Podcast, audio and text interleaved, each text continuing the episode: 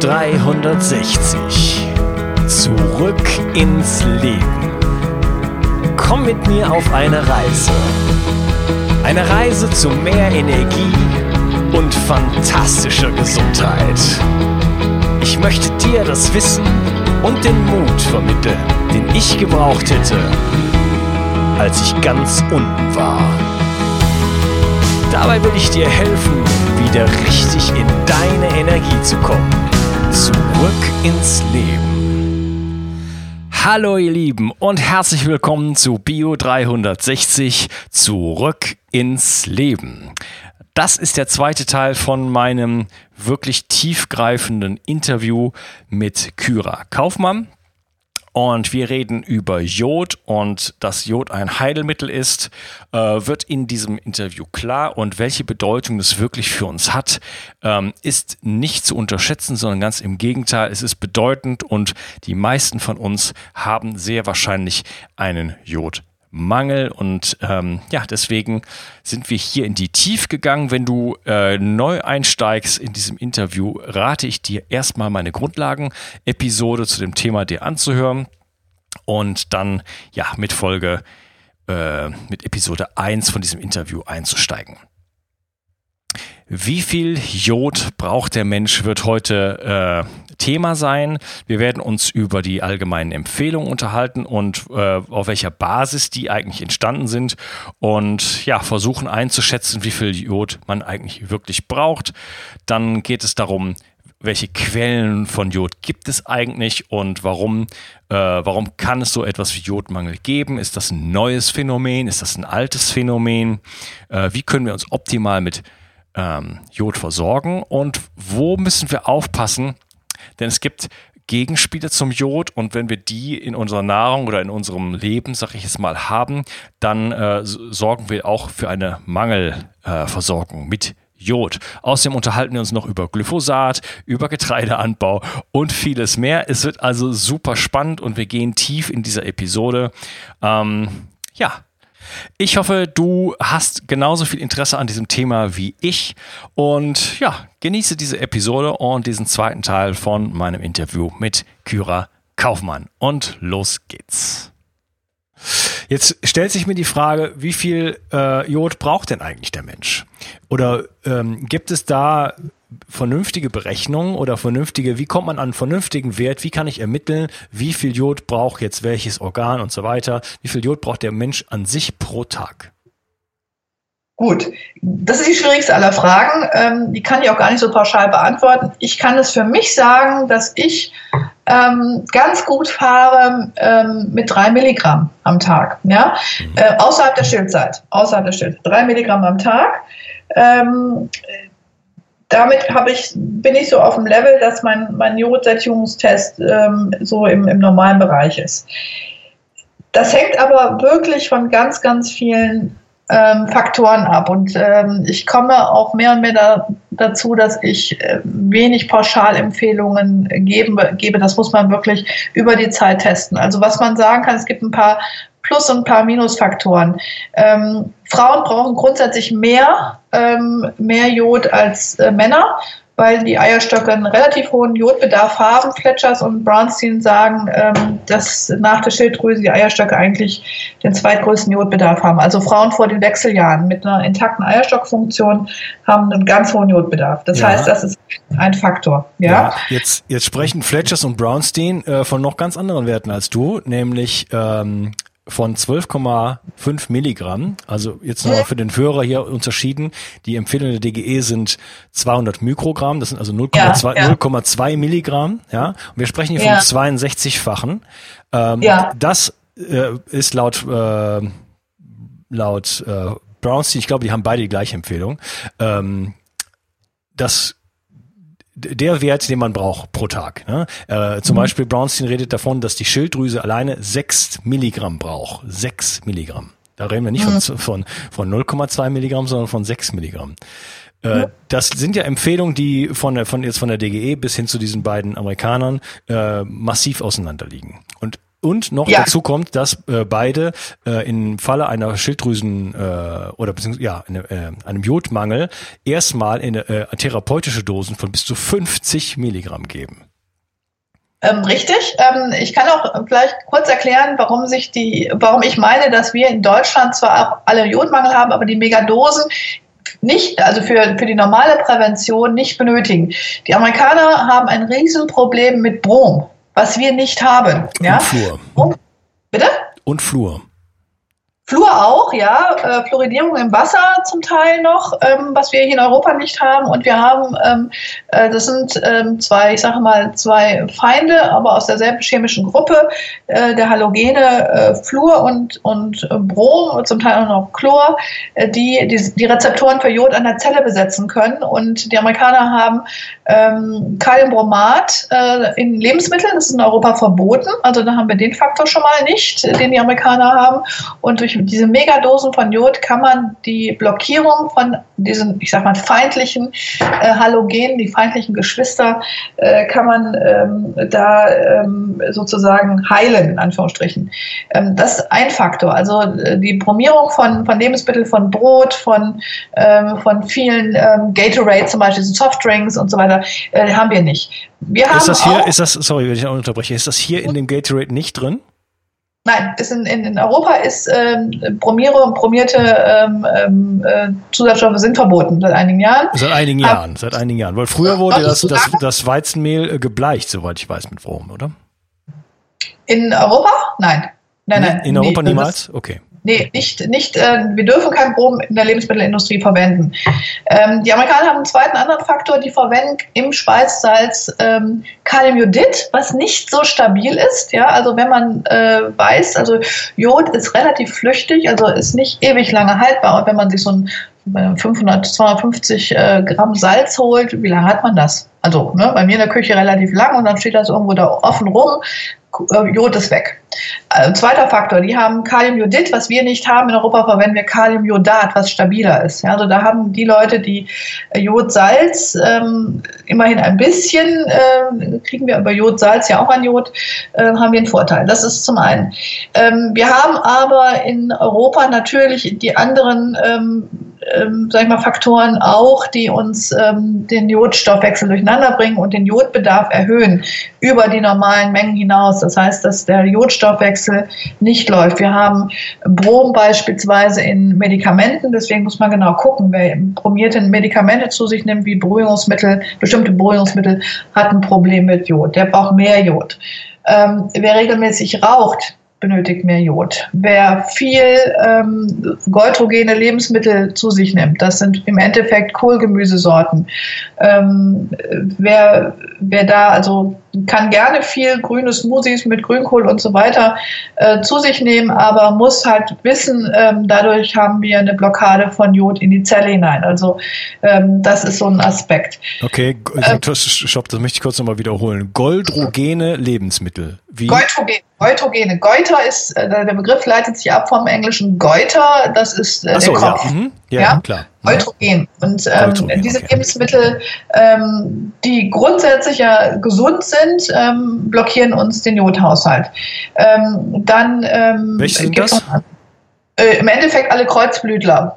Also ähm, alles, äh, was äh, zum unfermentierter Soja käme noch dazu, aber ähm, Kohlgemüsesorten, Grünkohl, Rosenkohl, Blumenkohl, ja. all diese Dinge. Also gerade ja? die, gerade die äh, Kohlsorten, die Kreuzblüter, die als besonders, äh, ja, oft besonders empfohlen werden in äh, Beziehungen äh, zur Krebsvorsorge und so weiter, ne? Genau, genau. Also sicherlich sinnvoll, Punkt. Aber wir müssen halt wissen, ähm, das Ganze geht nicht ähm, ohne ähm, entsprechende ja, ohne dass wir dann einfach auf Kosten des Jodhaushalts dann, ähm, das, da müssen wir einfach wissen, dass wir da mehr Jod äh, supplementieren. Entweder in Form von Algen für die Veganer, da habe ich mich auch immer die Diskussion mit veganen äh, Menschen, die dann sagen, ja, aber ich esse ja kein Fleisch und keine Meeresfrüchte. Also Algen sind da zum Beispiel eine gute Ergänzung. Ähm, von der Ernährung her, wie gesagt, ähm, wer, wer sich da auch vegan ernährt, braucht relativ viel Jod. Wer viel Bio, ganz wichtig, Bio, super Bio, ja, Bio, Nahrungsmittel natürlich, Alles gut, nur wir haben in Biomilch, wir haben es mehrfach untersuchen lassen von einem großen deutschen Labor in Hamburg, Fresenius nämlich, verschiedene Milchsorten eingeschickt. Wer konventionelle Milch zu sich nimmt, hat eine bessere Jodversorgung, als wenn Bio, Biomilch zu sich nimmt. Biobauern verwenden häufig nicht jodiertes äh, Tierfutter und dadurch ist der Jodanteil in der Biomilch verschwindend gering. Mm, ja? ja, aber zu welchem Natürlich Preis? Deswegen, also man muss sich auskennen. Und äh, das also, ach so, wer, wer, viel Sport macht, verliert Jod über die Haut. Wer viel Sauna macht, verliert Jod über die Haut. Also ich will damit sagen, wir können nicht sagen, ähm, äh, jeder, jeder Mensch oder jeder Mensch mit 70 Kilo und 45 Jahren braucht die Menge, nimmt das mal. Das ist das Schwierige. Und äh, für Frauen gilt noch zudem, wenn relativ viel Vorbauch hat, also ein großes Körbchen hat, braucht auch mehr Jod. Ja, also die Brustdrüse braucht viel Jod und ähm, ähm, da spielt halt auch ähm, gerade in der, in der Pubertät fangen Frauen dann auch an, Schilddrüsenunterfunktion zu entwickeln, weil das ganze Jod äh, sich dann aufteilt über Eierstöcke, Brustwachstum und Schilddrüse. Ja, okay. Ich also kann auch gar nicht sagen, ja, Entschuldigung. Also da gibt es äh, massive Faktoren, die beeinflussen, wie viel Jod wir in Wirklichkeit brauchen und auch ähm, ja äh, Gegenspieler. Du hast es die Halogene genannt. Also wir hatten schon von ähm, ja, Fluor so kurz an, noch nicht richtig angesprochen. Wir hatten von, du hattest von Brom geredet. Fluor mhm. ist ja, okay, bei uns nicht im Trinkwasser. In Amerika ist ja in fast allen Bundesstaaten wird äh, Fluorid genau, dem Wasser genau. hinzugefügt, was ein ziemliches Verbrechen ist, meiner Meinung nach.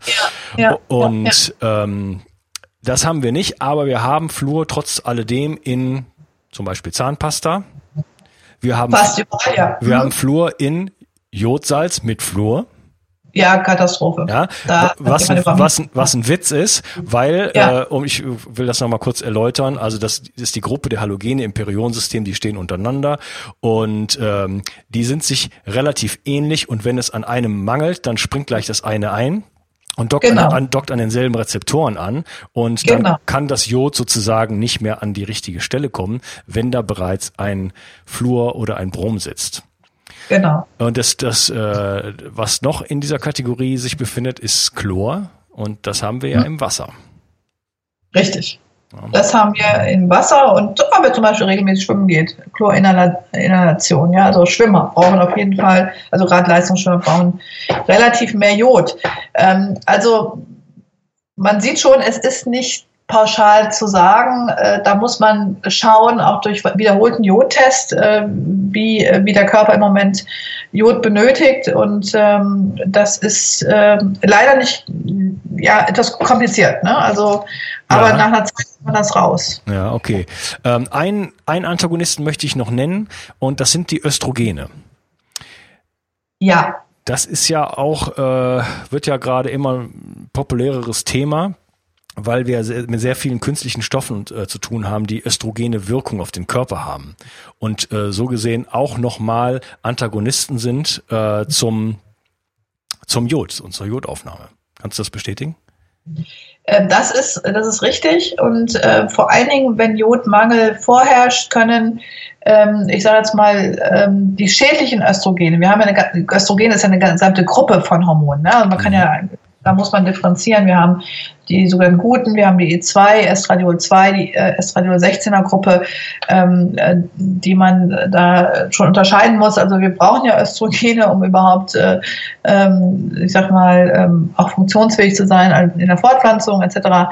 Östrogenmangel macht massive Beschwerden, äh, die auch in Richtung Depressionen gehen können etc. Also Frauen in Wechseljahren wissen das. Ähm, aber zu viel Östrogen und das, da haben wir auch die Xenohormone, die, die, die Fremdhormone durch zum Beispiel Schwermetalle im Körper, die ähm, auch ein eigener Antagonist sind für Jod zum Beispiel. Quecksilber vor allen Dingen ähm, blockiert auch die Jodaufnahme in die Zelle. Aber die haben natürlich auch diese die Hormon, Hormon ähnlichen Wirkungen und ähm, können äh, den Jodbedarf erhöhen, ganz klar. Mhm. Okay. Jetzt möchte ich nochmal äh, des Teufels Anwalt spielen. Und ähm, denn ich frage mich, wenn jetzt, also wenn die 200 Mikrogramm, ähm, die meisten Leute schon nicht über ihre Nahrung in Deutschland auf 200 Mikrogramm kommen, wie soll ich denn dann zum Kuckuck auf natürlichem Wege an irgendwas im Milligrammbereich oder sogar nach Brownstein 12,5 Milligramm kommen? Wie soll, wie soll das gehen? Gut. Ähm, dann, das ist schon schwierig. Also ich wohne in Düsseldorf und ich wohne fußläufig zum japanischen Viertel. Und ich habe mich da schon oft hingesetzt und mal geguckt, wie ernährt sich so der typische Japaner. Der typische Japaner ähm, oder auch der Koreaner ja, nimmt sehr viel Jod zu sich und das schafft er spielend, so ungefähr seine 10 bis 13 Milligramm am Tag zu sich zu nehmen. Aber der hat eine ganz andere Ernährungsform. Mit der westlichen Ernährungsform ist das nicht zu schaffen. Ja, da müssen wir so Heutzutage kann man, kann man natürlich Algen kaufen, kann man supplementieren, aber ich sage mal 100 Jahre zurück, wenn ich da irgendwo in Deutschland gewohnt habe, wo auch immer, äh, außer vielleicht direkt an der Küste, dann habe ich sehr wenig Fische gegessen und schon mal gar ja. keine Algen. Oder? Ja. Haben wir also den Jod, ist das, ist Jodmangel ein neues Phänomen? Darauf will ich hinaus. Oder ist das, haben wir das schon seit tausenden von Jahren? Hängen wir als, als, als Rasse äh, völlig zurück in unserer Geist, in geistigen Entwicklung zum Beispiel, weil uns äh, quasi seit Jahrtausenden von Jahren Jod fehlt? Oder wie, wie muss ich mir das vorstellen? Ähm, bekanntermaßen äh, gab es ja immer massive Jodmangelgebiete mit, mit hohen Raten von Kretinismus bis in, also jetzt zum Beispiel für, für Italien belegt in die 70er Jahre hinein, also mit schwerst geistig Behinderten, mit den Kretinen. Es gab ganze Kretinenhäuser, das können wir uns gar nicht mehr vorstellen. Ich habe mir gestern noch einen Stummfilm angeguckt von 1918 aus der Schweiz. Also da, da fängt man an zu heulen. Ja, also auch Kinder mit schwersten für schwersten äh, Behinderungen. Ähm, also sehr bewegende Bilder. Das ist alles ausgestorben, vergessen. Ähm, das war vor allen Dingen in diesen Tälern mit massivem Jodmangel. Wir haben Jod immer noch in unseren Böden. Nur, wir, was haben wir für eine Landwirtschaft heute? Ja, äh, wir haben eine Überdüngung, wir haben äh, die Böden werden äh, sind ausgelaugt. Ähm, das ist sicherlich ein Teil äh, des Problems. Wir hatten sicherlich vor 100 Jahren auch einen Jodmangel. Wir hatten Jodmangelerkrankungen in, in bestimmten Re Regionen auch massiv, ähm, was auch die, die Salzsupplementierung oder die Jodanreichung im Salz ähm, notwendig gemacht hat, auch hilfreich war. Aber wir hatten sicherlich nicht die ganzen anderen Probleme, die den Jodbedarf so massiv ähm, erhöht haben, wie Schwermetallbelastung, ja, ähm, Fremdöstrogene, ähm, Medikamente, ähm, alles, was wir eben ja auch besprochen haben, das sind, das sind Faktoren, die äh, uns in den letzten 50 Jahren eigentlich äh, so massiv in unserer Gesundheit auch beeinträchtigen. Mhm. Äh, und das gab es vor 100 Jahren nicht. Also wenn ich drüber nachdenke, zum Beispiel ähm, ähm, wenn ich mir die Generation meiner Großeltern, Jahre 1914, mir angucke, die waren auch Schilddrüse gesund, soweit ich weiß. Meine Oma wurde 96. Ähm, die haben einmal in der Woche Fisch gegessen. Das war ja so auch Tradition, ne? also auch, äh, auch typisch, typisch katholisch. Einmal in der Woche aß man Fisch. Und ähm, auch jenseits der, oder auch im, im Binnenland, äh, Fisch gab es schon. Einmal in der Woche kam es am Tisch. Ähm, sicherlich äh, war es keine Optimalversorgung, aber die, die schweren Jodmangelerkrankungen waren in, in, äh, in Deutschland nur in Baden-Württemberg, in Teilen von Bayern, also so im, in dem Bereich hier in Nordrhein-Westfalen ähm, kam das so nicht vor. Ähm, aber äh, Jod, Joderkrankung, Jodmangelerkrankung, wie gesagt, gab es schon und sind auch beschrieben seit der Antike die, ähm, der Umgang mit, mit, unseren, äh, mit unserer Landwirtschaft und auch das äh, äh, Jod quasi aus den Böden rausgewaschen ist, das hat sich sicherlich auch durch, äh, durch die letzten Jahrhunderte verschärft. Ja, okay, wunderbar. Also das Problem hat irgendwo schon immer bestanden, aber mittlerweile ist unser Jodbedarf äh, deutlich gestiegen, beziehungsweise eigentlich ist das ja falsch rum ausgedrückt, meiner Meinung nach. Ähm, haben wir so viele, ich sage jetzt mal, Stressfaktoren oder Antagonisten mittlerweile in unserer Umwelt, in unserer Ernährung und so weiter, die dafür sorgen, dass wir mit dem Jod gar nicht mehr hinterherkommen sozusagen. Und deswegen ist der, unser Jodbedarf in Anführungsstrichen, unsere Jodkompensation möchte ich es mal lieber nennen, äh, einfach massiv gestiegen im, im Gegensatz zu vor 100 Jahren und davor. Ja, und äh, dein Einwand, wir haben ja nicht alle Algen gegessen. Ähm, Algen sind äh, kein traditionell äh, japanisches Essen, sondern äh, wenn man sich die, die ursprüngliche bretonische oder normandische Küche anguckt, die walisische Küche, voller Algen. Also die haben auch heute noch zum Beispiel in, in Wales ähm, traditionell ähm, das, äh, das Bread, das schmeckt sehr gewöhnungsbedürftig, ich habe es probiert, aber das ist ein äh, Kombo quasi von, vom Jodgehalt, dem, dem japanischen Kombo äh, gleichwertig, also ähm, oder äh, Meeresfrüchte in, in der Bretagne und so weiter, also Austern. Also wir haben schon auch natürlich eher an den Küstenregionen, aber ähm, Algen waren auch äh, Teil der europäischen Kultur und der Küche. Ne? Mhm. Okay. Ich will nur noch auf eine kurze Sache hinweisen, einfach weil es immer wieder kommt, aber ich möchte auch einfach da ein bisschen äh, Augenmerk drauf legen, dass ein weiterer Grund meiner Meinung nach, warum wir weniger Jod in dem Boden haben, beziehungsweise hinter in den Pflanzen und äh, die, von den Tieren später weniger to äh, Jod aufgenommen wird, ist, dass äh, wir seit, weiß ich nicht wie viel Jahrzehnten weltweit immer Glyphosat auf unsere Äcker auftragen. Und ja. Glyphosat ein Chelatbildner ist und dafür sorgt, dass die Pflanzen bestimmte Mineralstoffe nicht mehr aufnehmen können. Absolut. Ähm, das betrifft ja nicht nur Jod, sondern es betrifft ja auch Magnesium, ne? Kalium, Kaliummangel in den Pflanzen etc. Ja. Ähm, ich ähm, fange jetzt erst an, weil ich hatte jetzt bislang kein Labor, aber ich mache jetzt rein Untersuchungen auf Glyphosat bei den Patienten im Urin und äh, hoffe, dass ich da vielleicht auch in einem Jahr Daten habe, eine Zahlenreihe, wo ich sagen kann, okay, das korreliert hohe Glyphosatmengen im Patienten mit, mit Schilddrüsenerkrankung. Also soweit bin ich jetzt noch nicht, dass ich dann eine, eine wirklich valide Aussage zu treffen könnte, aber absolut äh, ist, das, äh, ist der Zusammenhang gegeben. Ja, das heißt, äh, diese Dinge spielen ineinander. Das, das wäre auch noch eine Frage an dich. Ähm, ich weiß zum Beispiel, dass Selen auch ganz entscheidend ähm, ein entscheidender Mineralstoff ist bei einer Schilddrüsenunterfunktion. Das heißt, mhm. es geht bei der Schilddrüse und auch bei vielen anderen Organen nicht nur um diesen einen Stoff. Jod, du hattest das ja ganz am Anfang auch schon mal gesagt. Ja. Äh, da gibt's immer noch andere Komponenten, die wichtig sind. In der Natur kommt ja nicht niemals irgendwas alleine. Ähm, und da haben wir genau solche Mangelzustände und die werden auch wieder durch zum Beispiel Glyphosat und äh, Getreideanbau genau. und Fütterung und so weiter genau. und diese ganzen Sachen, die wir schon angesprochen haben, ähm, verursacht. Ja? Das heißt, da greift eins ins andere. Richtig. Das ist, äh, so ist es, ja. Ähm, vielleicht zum besseren Verständnis, ähm, unser Schilddrüsenhormon, was als erstes in der Schilddrüse gebildet wird, das besteht aus vier Jodatomen plus ein, ein Molekül Tyrosin. Tyrosin, äh, nicht Thyroxin, Tyrosin ist eine Aminosäure, ähm, die der Körper aus äh, Phenylalanin bilden kann. Äh, das ist quasi eine semi-essentielle Aminosäure. Aber beides sind die Grundfaktoren. Ja? Da gibt es ein Enzym, das baut das zusammen und zack haben wir T4.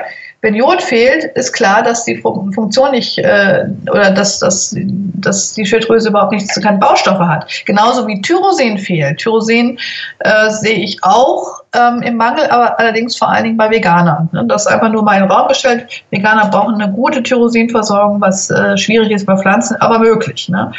Ähm, und das Selen, was du ansprachst, dient der Aktivierung. Die Aktivierung der Schilddrüsenhormone findet in der Leber vor allen Dingen statt und ohne Selen ähm, haben wir niedriges T3. T3 ist das, was wir in der Schilddrüse dann auch messen, was uns im Endeffekt die, äh, sag ich mal, das Substrat oder das, was der Körper auch verarbeiten kann, darstellt. Und niedriges T3 sieht sich äh, durch die Bank bei Patienten und das ist Selenmangel in, in erster Linie. Ja. Mhm, okay.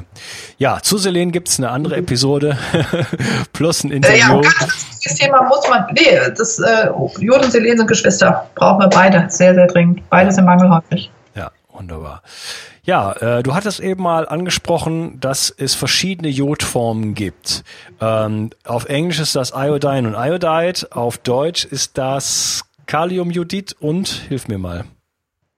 Nee, Jod und Jodid. Jod und Jodid. Also Jod, Jodid gibt es ja nie alleine. Also Jod, Jodid braucht immer ein, ist mhm. immer gebunden entweder an Kalium oder Natrium.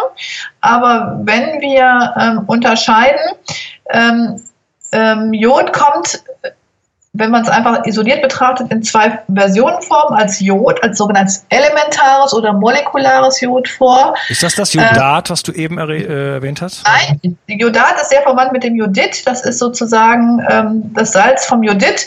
Ähm, Jodat ist eine Kunstform, die es aber auch in der Natur gibt, aber ähm, stabiler ist. Ja? Also Jodat wandelt der Darm sofort in Jodid um aber ist in, bei Raumtemperatur stabiler. Deswegen wird Jodat ähm, lieber genommen für die Salzanreicherung, ja, weil mhm. man weiß, die Leute haben das Salz ja mehrere Monate da offen rumstehen.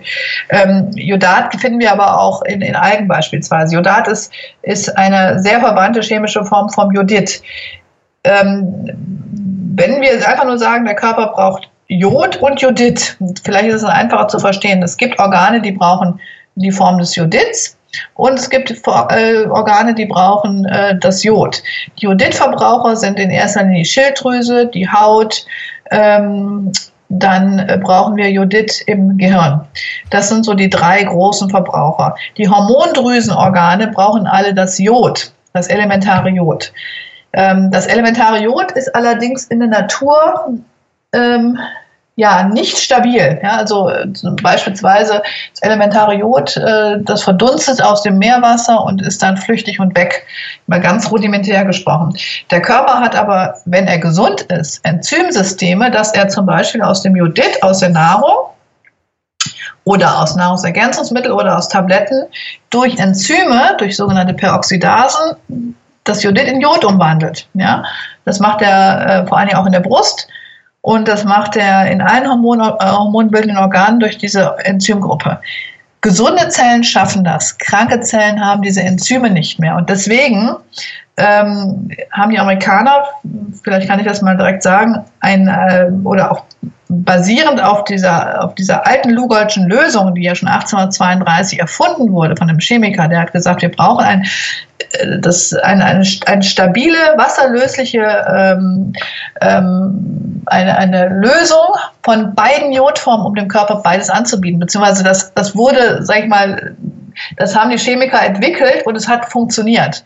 Heutzutage weiß man, warum es funktioniert. Das wird mich dann besonders gut, wenn der Körper nicht mehr die Enzymsysteme zur Verfügung stellen kann, bei schweren Erkrankungen beispielsweise Brustkrebs, Eierstockkrebs, um die Umwandlung des, äh, Jod noch selber äh, zu vollziehen. Das heißt, beim Ausfall von Enzymsystemen muss ganz klar muss eine, ein Kombipräparat gegeben werden, therapeutisch, ähm, in Form von Lugalscher Lösung ich sag mal, flüssig, nicht gut schmeckend oder etwas äh, luxuriöser in Form von einem, einer Tablettenlösung wie Iodoral. Ja? Nicht gut äh, deswegen, schmeckend ist gut gesagt.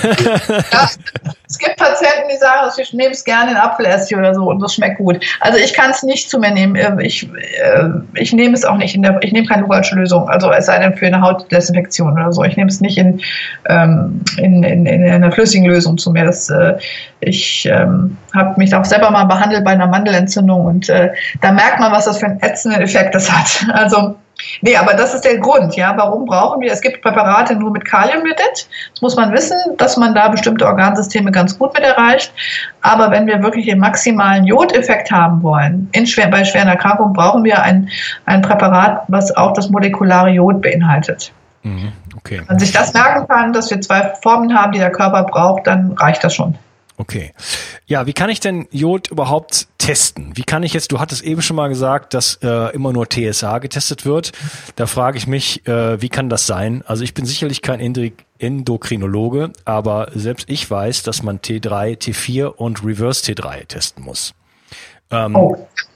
Das, das ist wirklich schon, auch wenn du Reverse T3 noch ins Spiel bringst, meine Güte. Also das, genau. Ähm, das, das wäre, und ich sage noch, und die Basaltemperatur, da gucke ich noch nach. Ne? Also die Basaltemperatur ist für mich auch nochmal ein Indikator. Und ich gucke mir aber auch die Haut an. Ähm, beispielsweise, wenn wir äh, uns einfach mal die Ellenbo Ellenbogen angucken und mal fühlen, sind die ganz rau und schrumpelig oder sind die so weich wie beim Baby? Auch ein Hinweis. Ne? Aber äh, das ist sozusagen für mich ein Setting, das zeigt die Haut ist gesättigt mit Jod, wenn, äh, wenn die Ellenbogen, Ellenbogen, also die normalerweise ja bei Erwachsenen immer so verhornt sind oder grau und schuppig, wenn das alles schön weich ist. Das ist das Erste, wo man auch wirklich körperlich was merkt dann an der Haut. Ähm, ja, ähm, es ist, es ist ein Trauerspiel und ähm, ich muss sagen, das mit dem TSH ist, ist ist wirklich, äh, ich kann es gar nicht anders sagen, aber es hat auch einen Kostenaspekt und das TSH ist ja noch gar nicht so lange auf dem Markt als Marker und das äh, wird komplett falsch interpretiert und ähm, man weiß zum Beispiel, dass TSH hat ganz viele verschiedene Funktionen. Nicht nur, dass das TSH natürlich, wenn, wenn, die, wenn die Kommunikation zwischen Schilddrüse und Hypophyse funktioniert, sei ja vorausgesetzt, ja, nur dann wissen, können wir auch sagen, okay, da, da ist der Regelkreislauf intakt. Ganz häufig ist der gar nicht intakt. Ja, das haben wir, das TSH springt gar nicht an und die Leute haben eine Unterfunktion, beispielsweise. Ne? Ähm, das TSH hat aber auch die Funktion, ähm, die, äh, die Zellaufnahmeorgane oder die, die kleinen Symporter, die Natriumjodid-Symporter zu stimulieren, dass die, dass die gebaut werden. Das heißt, ein, ein erhöhtes TSH finden wir beispielsweise auch bei Jodeinnahme. Dann gehen die Patienten nach einer ähm, Jodtherapie zum Arzt, dann sagt er, um Gottes Willen, ihr TSH ist angestiegen von zwei auf fünf, jetzt brauchen Sie Antiroxin. Ja, nichts verstanden, sage ich ja nur. Ja, also ähm, wir brauchen also wirklich ein Grundverständnis und äh, TSH-Test ist kein Indikator und, äh, für einen Jodmangel.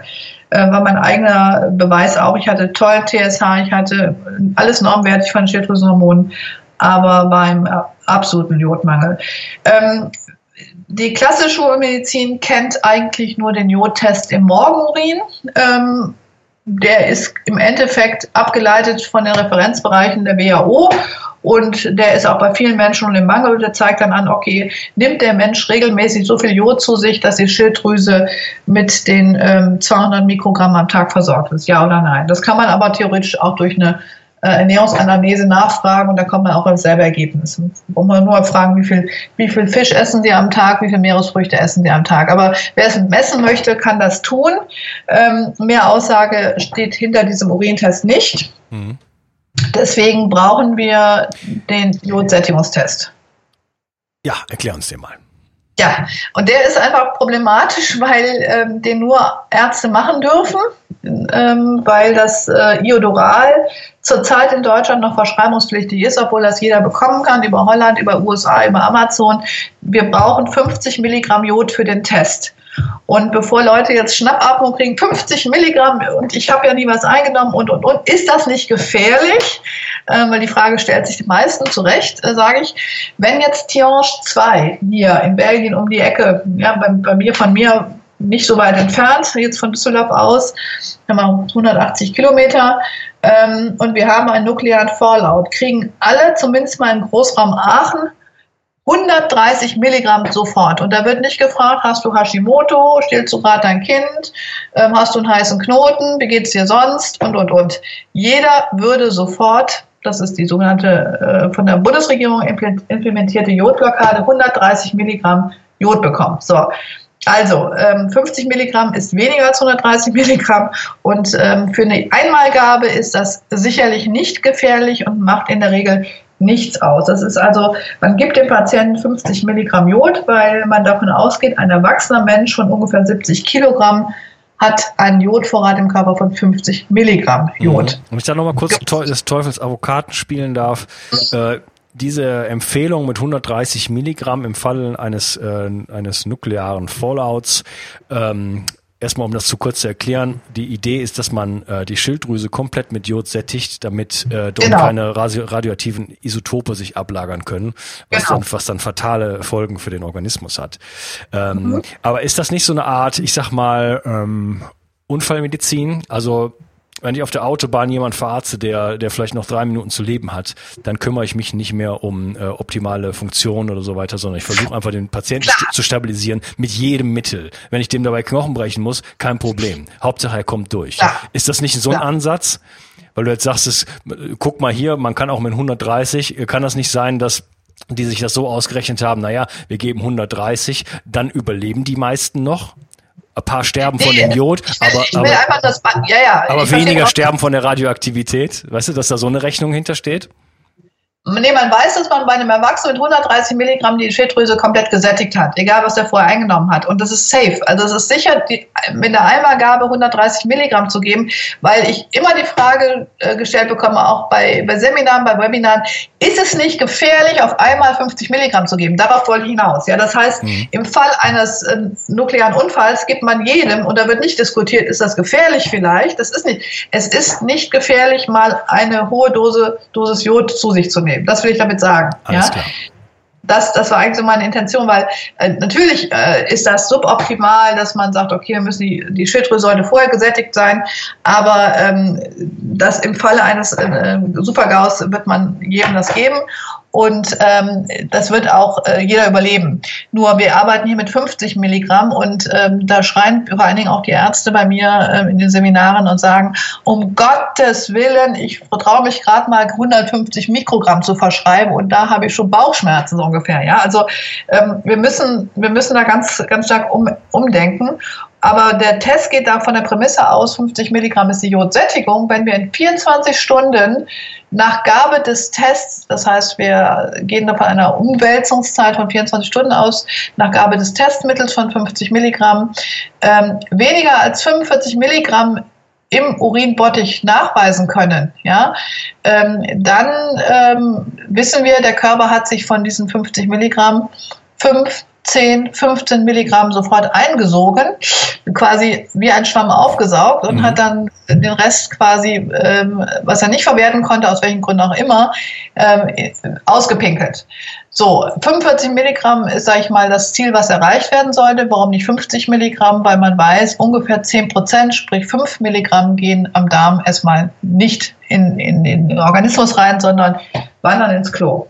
Also Ziel wäre 45 Milligramm. Bei der Interpretation des Tests braucht man Erfahrung, man braucht ähm, vor allen Dingen auch einen Vergleichstest, weil es gibt Patienten, und das ist die Krux überhaupt bei jedem Laborwert, ähm, die scheiden, die sagen, ich nehme nie, nie Jod zu mir. Und ich habe Hashimoto und habe deswegen immer Jod gemieden. Oder ich habe Morbus Basedow oder ich bin Veganer oder oder. Und die kommen dann mit dem Testergebnis mit einer Sättigung. Dann sagt man, oh hey, ja, super, der hat kein Problem. Nee, der Körper hat überhaupt nichts in die Zelle hineingelassen und dann scheiden die natürlich auch die Menge wieder auf, das, aus. Ja, deswegen ähm, braucht man, muss man diesen Test interpretieren im Gesamtzusammenhang des Patienten.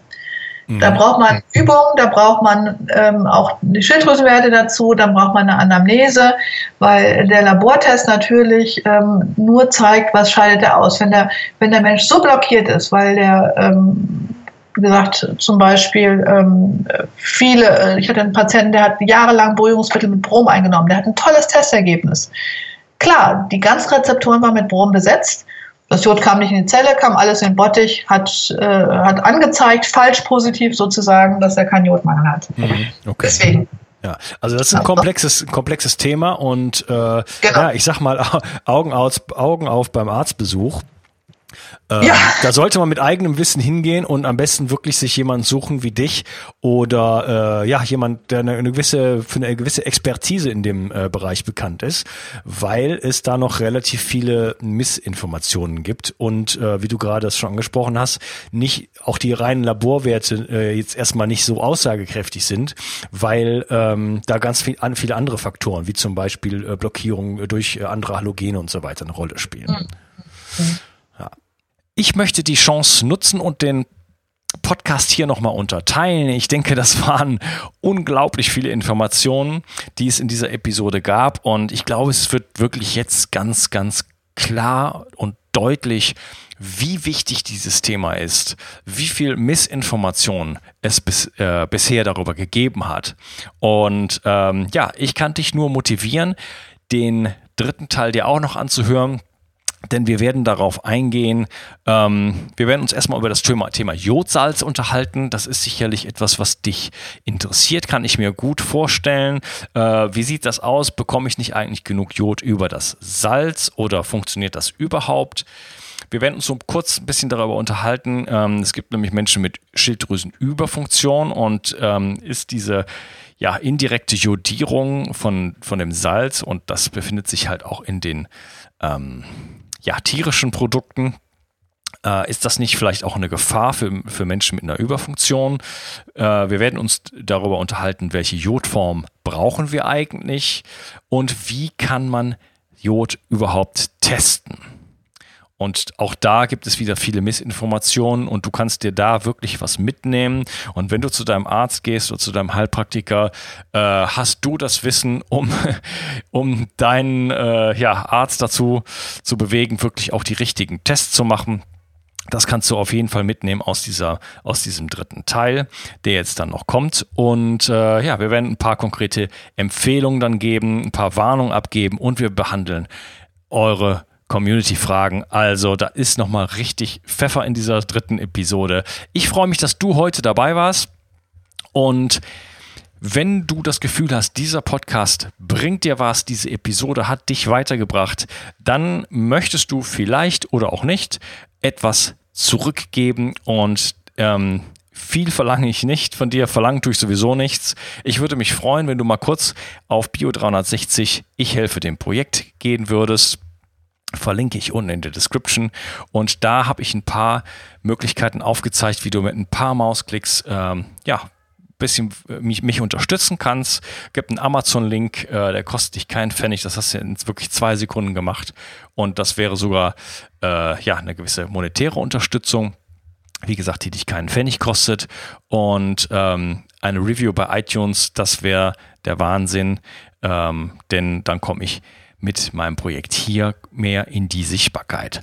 Ähm, nichtsdestotrotz, ich freue mich darauf, dass du äh, das freiwillig machst oder auch nicht.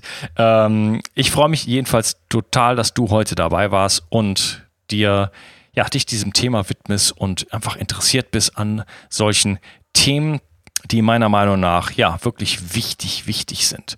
Und ich wünsche dir einen schönen Tag und freue mich, wenn du wieder einschaltest bei dem dritten Teil. Dein Unkas, ciao. Bio 360. Zurück ins Leben. Komm mit mir auf eine Reise. Eine Reise zu mehr Energie und fantastischer Gesundheit. Ich möchte dir das Wissen und den Mut vermitteln, den ich gebraucht hätte, als ich ganz unten war. Dabei will ich dir helfen, wieder richtig in deine Energie zu kommen. Zurück ins Leben.